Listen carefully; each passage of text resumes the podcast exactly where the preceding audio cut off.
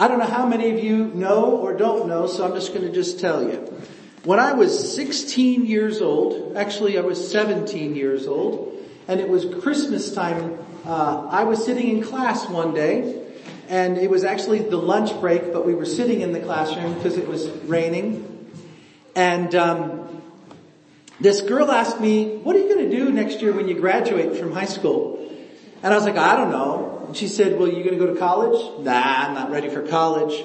You gonna go to junior college? No, that'd be too much like going to high school again. Well, what are you gonna do with your life? You're just gonna sit on the beach and do nothing? I was like, well, what's wrong with that? And she's like, oh, come on. You can't just waste your life. You've got too much to do. You've got to get started with your life. What about joining the military? And I went, right, sure, that's stupid. And that afternoon I went to the Air Force recruiter and I signed up. And what's crazy is I had to call my dad from the recruiting office to ask a question about some date or something that I couldn't remember. And my dad was like, where are you? And I said, I'm at the Air Force recruiting office, dad. And dead silence on the other side of the phone. Dad? Dad? Oh, yeah, yeah, okay. Well, just hurry home when you get home. Well, after I left the recruiting office and had signed all of the documents that I was allowed to sign, I still had to get my parents to sign certain things because I wasn't 18 yet. Um, they had what's called the delayed enlistment program and then you could join Air Force after six months.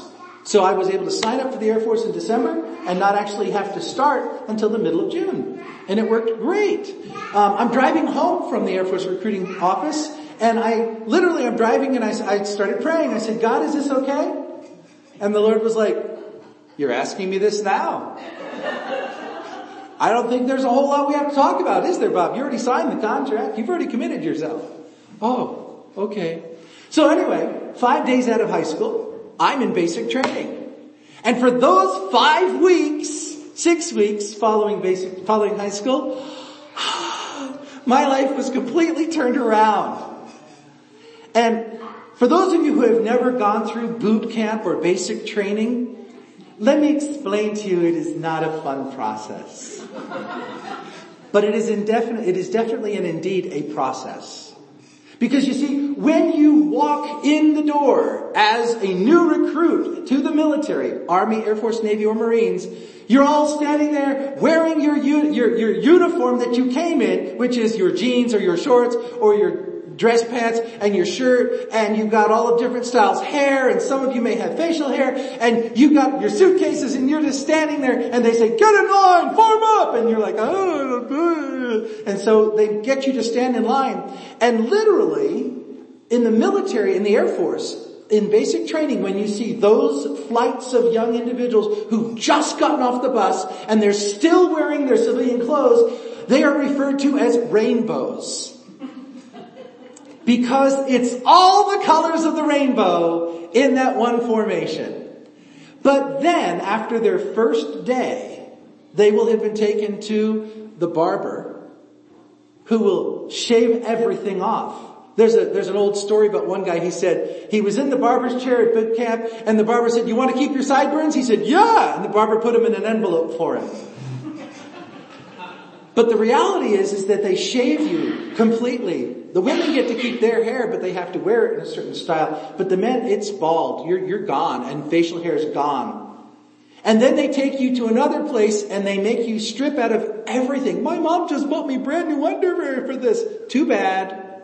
You have to take everything off and they give you underwear. They give you t-shirts. They give you your shirt, your pants, your socks, your boots, everything.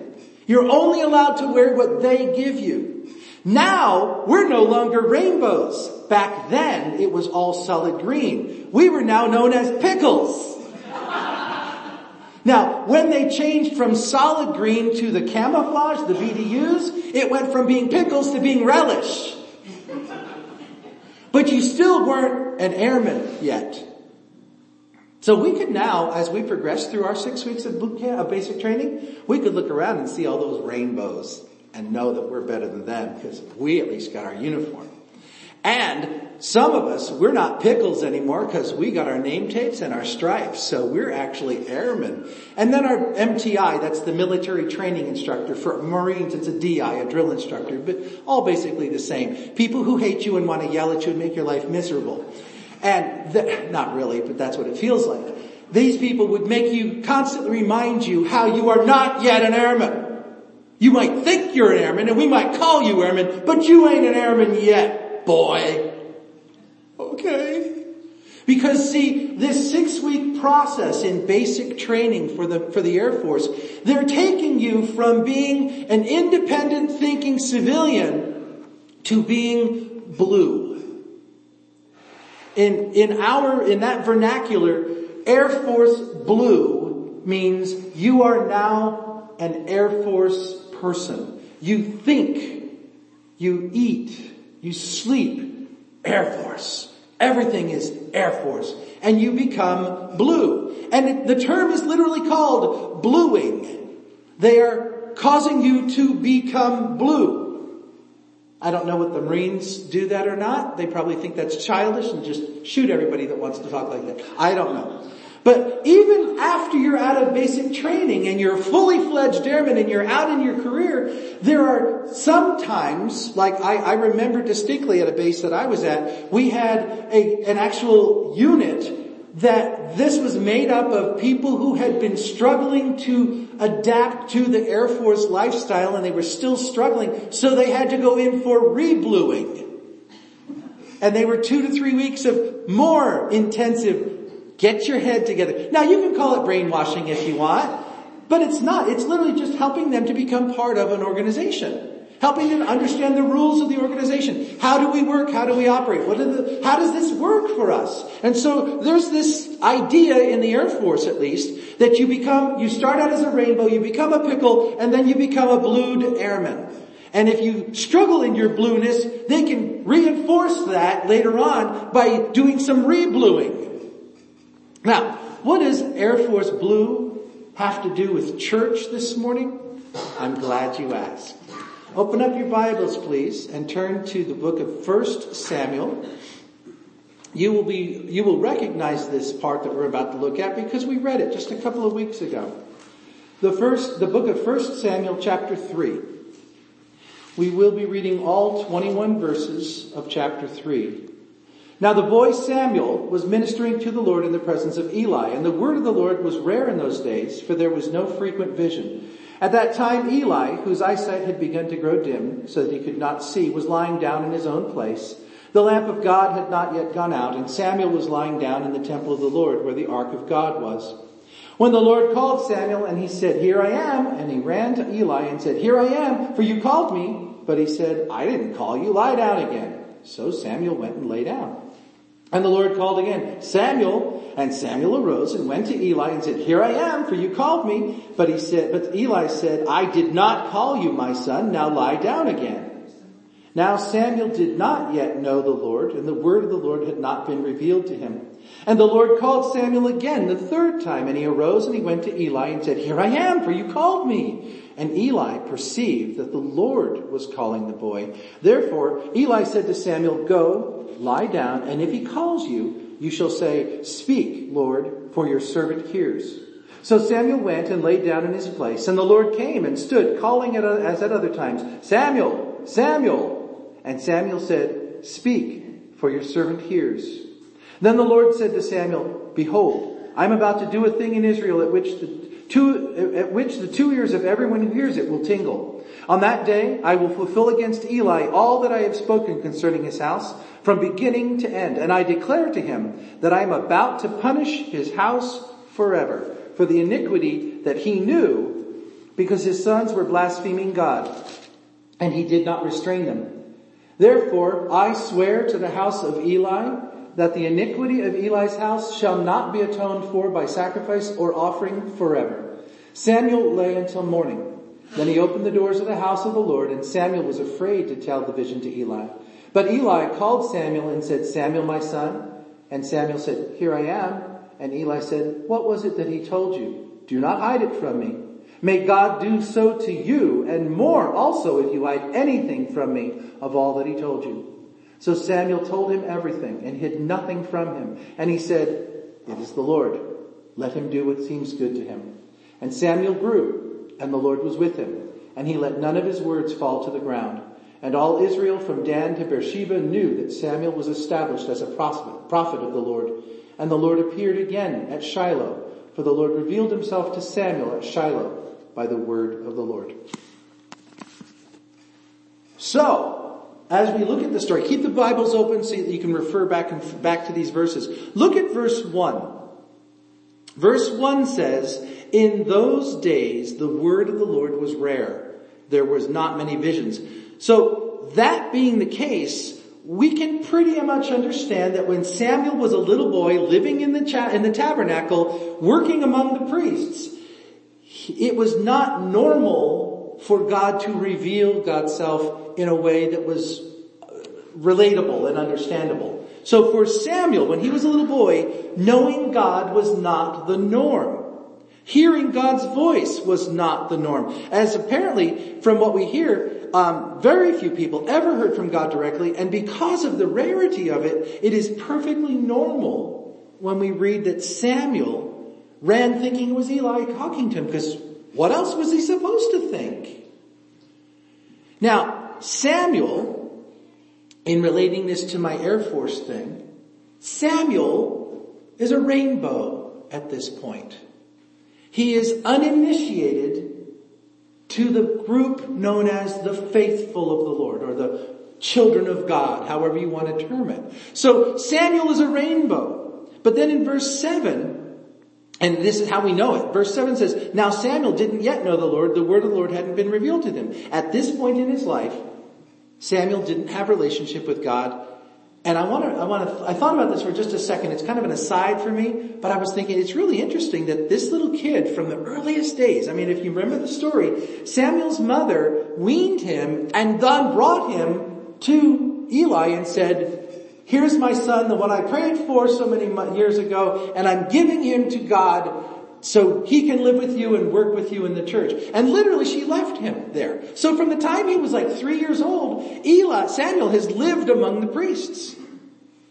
But even though he lived among the priests and saw the daily worship and was living right there in the tabernacle of God, he didn't know God. He lived a religious life, but he didn't know God. And so enter Eli. Now, remember I told you when I was in basic training there were people who were already blue, who wanted to yell at me and make my life miserable and make me blue. Those were the TIs, the military training instructors. Well, in our story here, Eli is the MTI. Eli is the religious educator. It's Eli's responsibility to blue Samuel. And if you look at verses 8 through 10 of this chapter, it says, the third time God called Samuel and Samuel got up and went to Eli and said, here I am, you called me. And then see what it says here. Then Eli realized that the Lord was calling the boy. So Eli said to Samuel, go and lie down, and if he calls you, say, speak Lord, for the servant is listening. So Samuel went and lay down in his place, and the Lord came and stood there calling as the other times, Samuel, Samuel, and then Samuel said, speak for your servant is listening. You see, Eli had the responsibility. He was the TI. He already was blue. And he had the responsibility for Samuel's religious education, for bluing Samuel.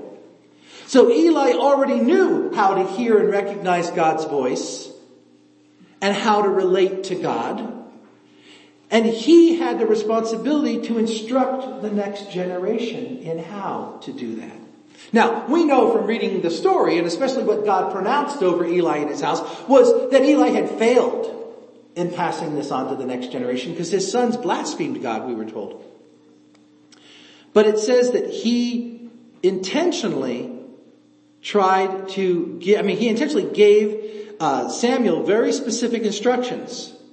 Why was he so specific? How important are detailed instructions when you're discipling another Christian in the workings of the faith?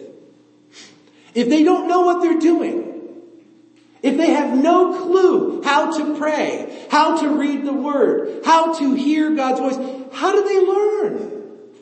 Unless someone who already knows, someone who's already blue, teaches them how. So Eli has this responsibility to teach Samuel how to do it. And remember I said that there's sometimes a need for rebluing. There's sometimes a need for, for making sure that the blue stuck. Well, in this particular story, we see that. If you look at verse 17, Eli said, what was it that he said to you, Samuel? Don't hide it from me. May God deal with you, be it ever so severely, if you hide it from, from me, anything he told you. What was Samuel doing there? The next morning, not was Samuel, what was Eli doing? The next morning, Eli was intentional in conducting follow-up with Samuel about the goings on of the night before. Because see, Eli wasn't in the same room with Samuel. Eli was sleeping in his own space, and remember every time that God called Samuel, Samuel jumped up and ran to where Eli was and said, you called me. He said, I didn't call you. Go to bed. Get back in your room. Okay? So Eli wasn't in the room when God was talking to Samuel. So he said to him, tell me about what happened. And he literally gets Samuel to recite what's called a verbatim. Have you ever heard of the term verbatim? Verbatim literally means tell me exactly word for word what happened. And so Samuel relates to uh, Eli what happened. And what Sam, what Eli is doing in this. He, I don't even know that he realized what he was doing, but he was reinforcing in Samuel's heart and mind that this was a genuine encounter with the living God. This wasn't a dream. It wasn't something that he imagined. It was very, very real. And it can be that, and it can be the way that God will relate to Samuel for the remainder of his life. So it is very important that Eli did this. Because as we see in verses 19 and 21, it says, the Lord was with Samuel as he grew up, and the Lord continued to appear at Shiloh, and there he revealed himself to Samuel through his word. So God very specifically revealed himself to Samuel in a very specific way, and Eli had the responsibility of teaching Samuel how to discern that. So the bluing of Samuel is taking place here. And as I said, in the same way, that the MTIs, the military training instructors, blue the airmen under their charge, Eli took it as his responsibility and indeed t- did the bluing of Samuel. Now, this bluing, I would submit to you is a process. And that you can call it bluing, you can call it discipling, you can call it spiritual formation, whatever term you want to call it. But you need to understand it's a process. It's intentional. It's thought out. It's planned. There's a, uh, when I was going through my, my, my, master's training, there was a book I had to read called Invitation to a Journey by a guy named M. Robert Mulholland Jr. Robert Mulholland. And he defined spiritual formation as the process of being formed in the image of Christ for the sake of others. Let me restate that.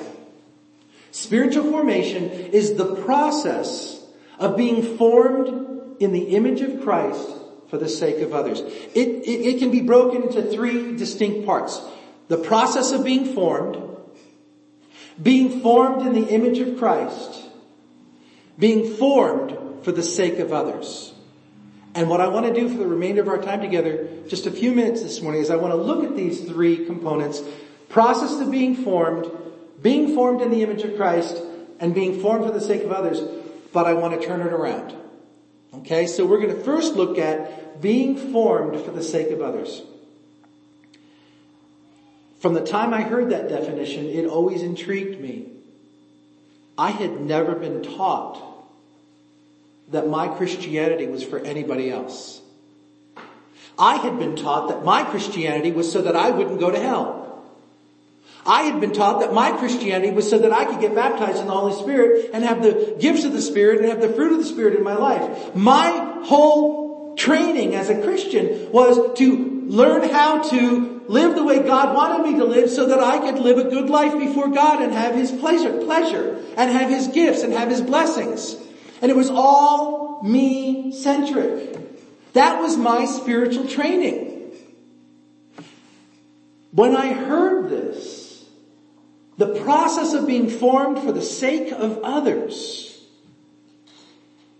my Christianity is not so I can get good stuff. My Christianity is so other people can be blessed.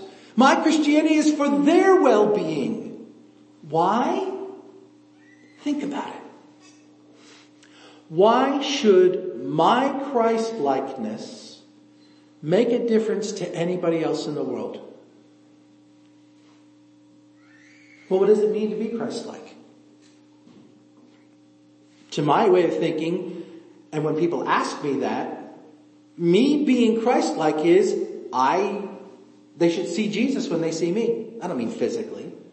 But they should see Jesus the way Jesus lived. How did Jesus live? Well, very clearly we're told in Galatians chapter 5 verses 22 and 23 that when the Holy Spirit of God comes, we exhibit the fruit of the Spirit. The fruit of the Spirit, there are nine of them. Love, joy, peace, forbearance, kindness, goodness, faithfulness, gentleness, self-control. And it says in Galatians, against these things there's no law. So there's no law that says you can't be loving, kind, gentle, faithful, long, long suffering, blah, blah, blah, blah.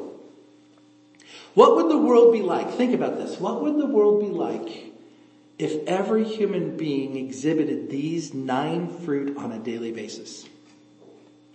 How would our culture be different from the way it is today?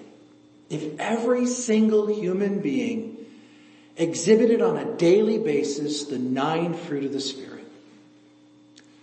It would be a whole different experience driving down Chino Springs Road. It would be a whole different experience staying in line at Fred Meyer's. It would be a whole different experience if you tripped and fell. That's why being formed in the image of Christ is for the sake of others. But I had never been taught that as a young Christian. It was all about me avoiding hell, all about me and the blessings, all about me and the power, all about me and God. Never about others benefiting as a result of my faith and my Christianity. So that's the first part of it, being formed for the sake of others, but it also is being formed for the, into the image of Christ. So this process of being formed in the image of Christ, this being Christ-like, this bluing, is the goal, if you will, for each one of us. The Church of the Nazarene put it in our mission that we are, our goal is, our, our mission is to make Christ-like disciples in the nations. So the mission of the Church of the Nazarene is to blue people throughout the world.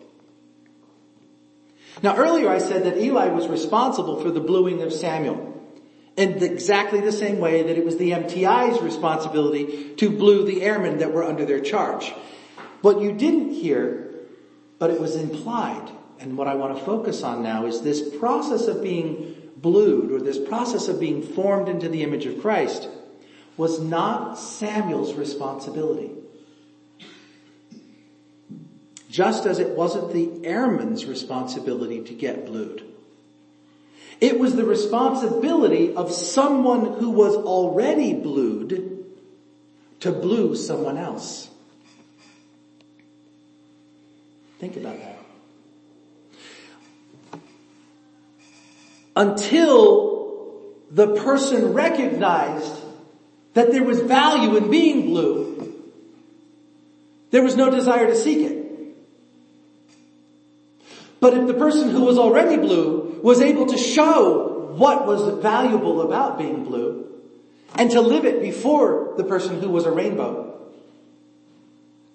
and then as opportunity came, began intentionally to form blue into the life of the person under whose charge, or over whose they were in charge, that person who was a rainbow and being shown what blueness was can then begin to own blueness for themselves and ultimately become blue. Is this making sense? but it's a process. So, it's a process of being formed. I mean, formed for the sake of others, formed into the image of Christ, but it's a process of being formed. What does that look like? How does that work? So, this idea of being blued, formed into the image of Christ, it is so, I mean, is it, if this process is so good for both the individual and for others, the question is, why is it done so haphazardly in today's church? I already shared with you mine. My experience was very, very haphazard. There was no intentionality on anybody's part to make sure that I was formed properly as a Christian or knew why I was being formed or what the goal ultimately was.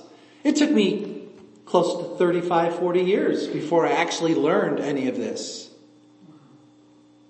And in high churches, like the Anglican Church, the Episcopal Church, the Catholic Church, and even in like the Presbyterian Church, there's an intentional process that is used, and I want to share it with you. You can find it online. Ah, I went to the wrong place, sorry.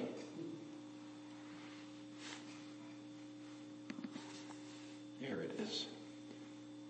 There is a um, centuries old, centuries old process called a catechism. Some of you may have heard that term before. It is basically a training process. In some cases, depending on which faith tradition you're part of, you're not able to be baptized into the faith and declared blue, a Christian, fully formed, until you pass the catechism. And the catechism is literally memorization. Rote. Memorize, rote. I mean, and this, let me, let me read to you some of the questions. This is the very first question of the catech, the, what's called the Westminster Shorter Catechism. The Westminster Shorter Catechism is 107 questions long. What is the chief end of man? The answer that the student would say is, man's chief end is to glorify God and to enjoy God forever. The second question, what rule hath God given to direct us how we may glorify and enjoy Him? Answer, the Word of God, which is contained in the scriptures of the Old and New Testament, is the only rule to direct us how we may glorify and enjoy Him. Third question, what do the scriptures principally teach? The scriptures principally teach that what, I mean, teach what man is to believe concerning God and what duty God requires of man. What is God? Answer, God is a spirit, infinite, eternal, and unchangeable in his being, wisdom, power, holiness, justice, goodness, and truth. Now, if you were brought to a Bible study for the very first time and you found something enticing about being part of this group known as the Blue People, and they said, you want to join us? Yeah, this would be great. Alright, memorize this. What? Well, memorize it. Once you get it memorized and you can say it correctly without mistake, all 107 questions, we'll let you be part of our club because you'll be blue. I don't think I want to do that. Never mind. I'm just going to stay a rainbow. But that's the process that many, many, many, many thousands, millions of Christians throughout time have gone through to become blue Christians. It's foreign to us because we weren't taught that way. We weren't trained to be formed that way. But the reality is, it works. It works. And if you ain't got something better, at least do something that works. So my question is for you guys. Just, you don't have to answer this question, but how were you blued? I mean, was it done intentionally? Methodically, with a goal in mind? Or was it done haphazardly? Or was it even done at all? If you could be re-blued, in other words, the blue didn't quite stick and you're not all blue that you should be and you're not as all as you should be. What, if you had the power, what would you say you wanted included in your rebluing process?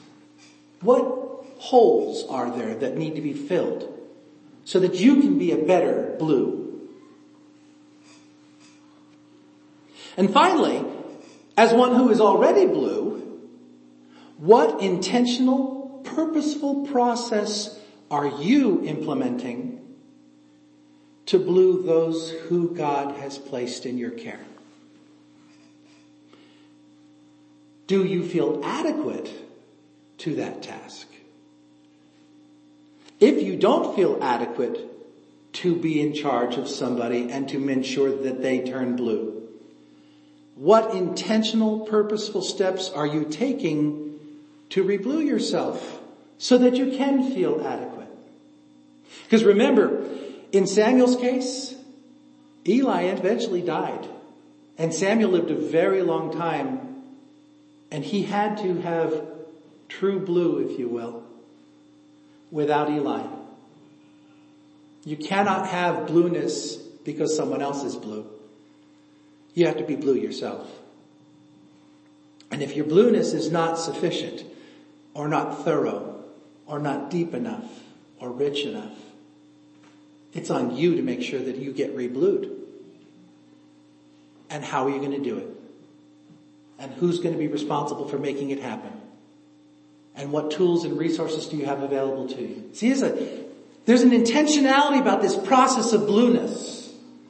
And we in the Western church haven't a clue about that intentionality of process. We just say, we want everyone to know the Lord. But what does that mean? And how is it lived? And how can you make it happen? Because indeed, there are processes out there that make it happen.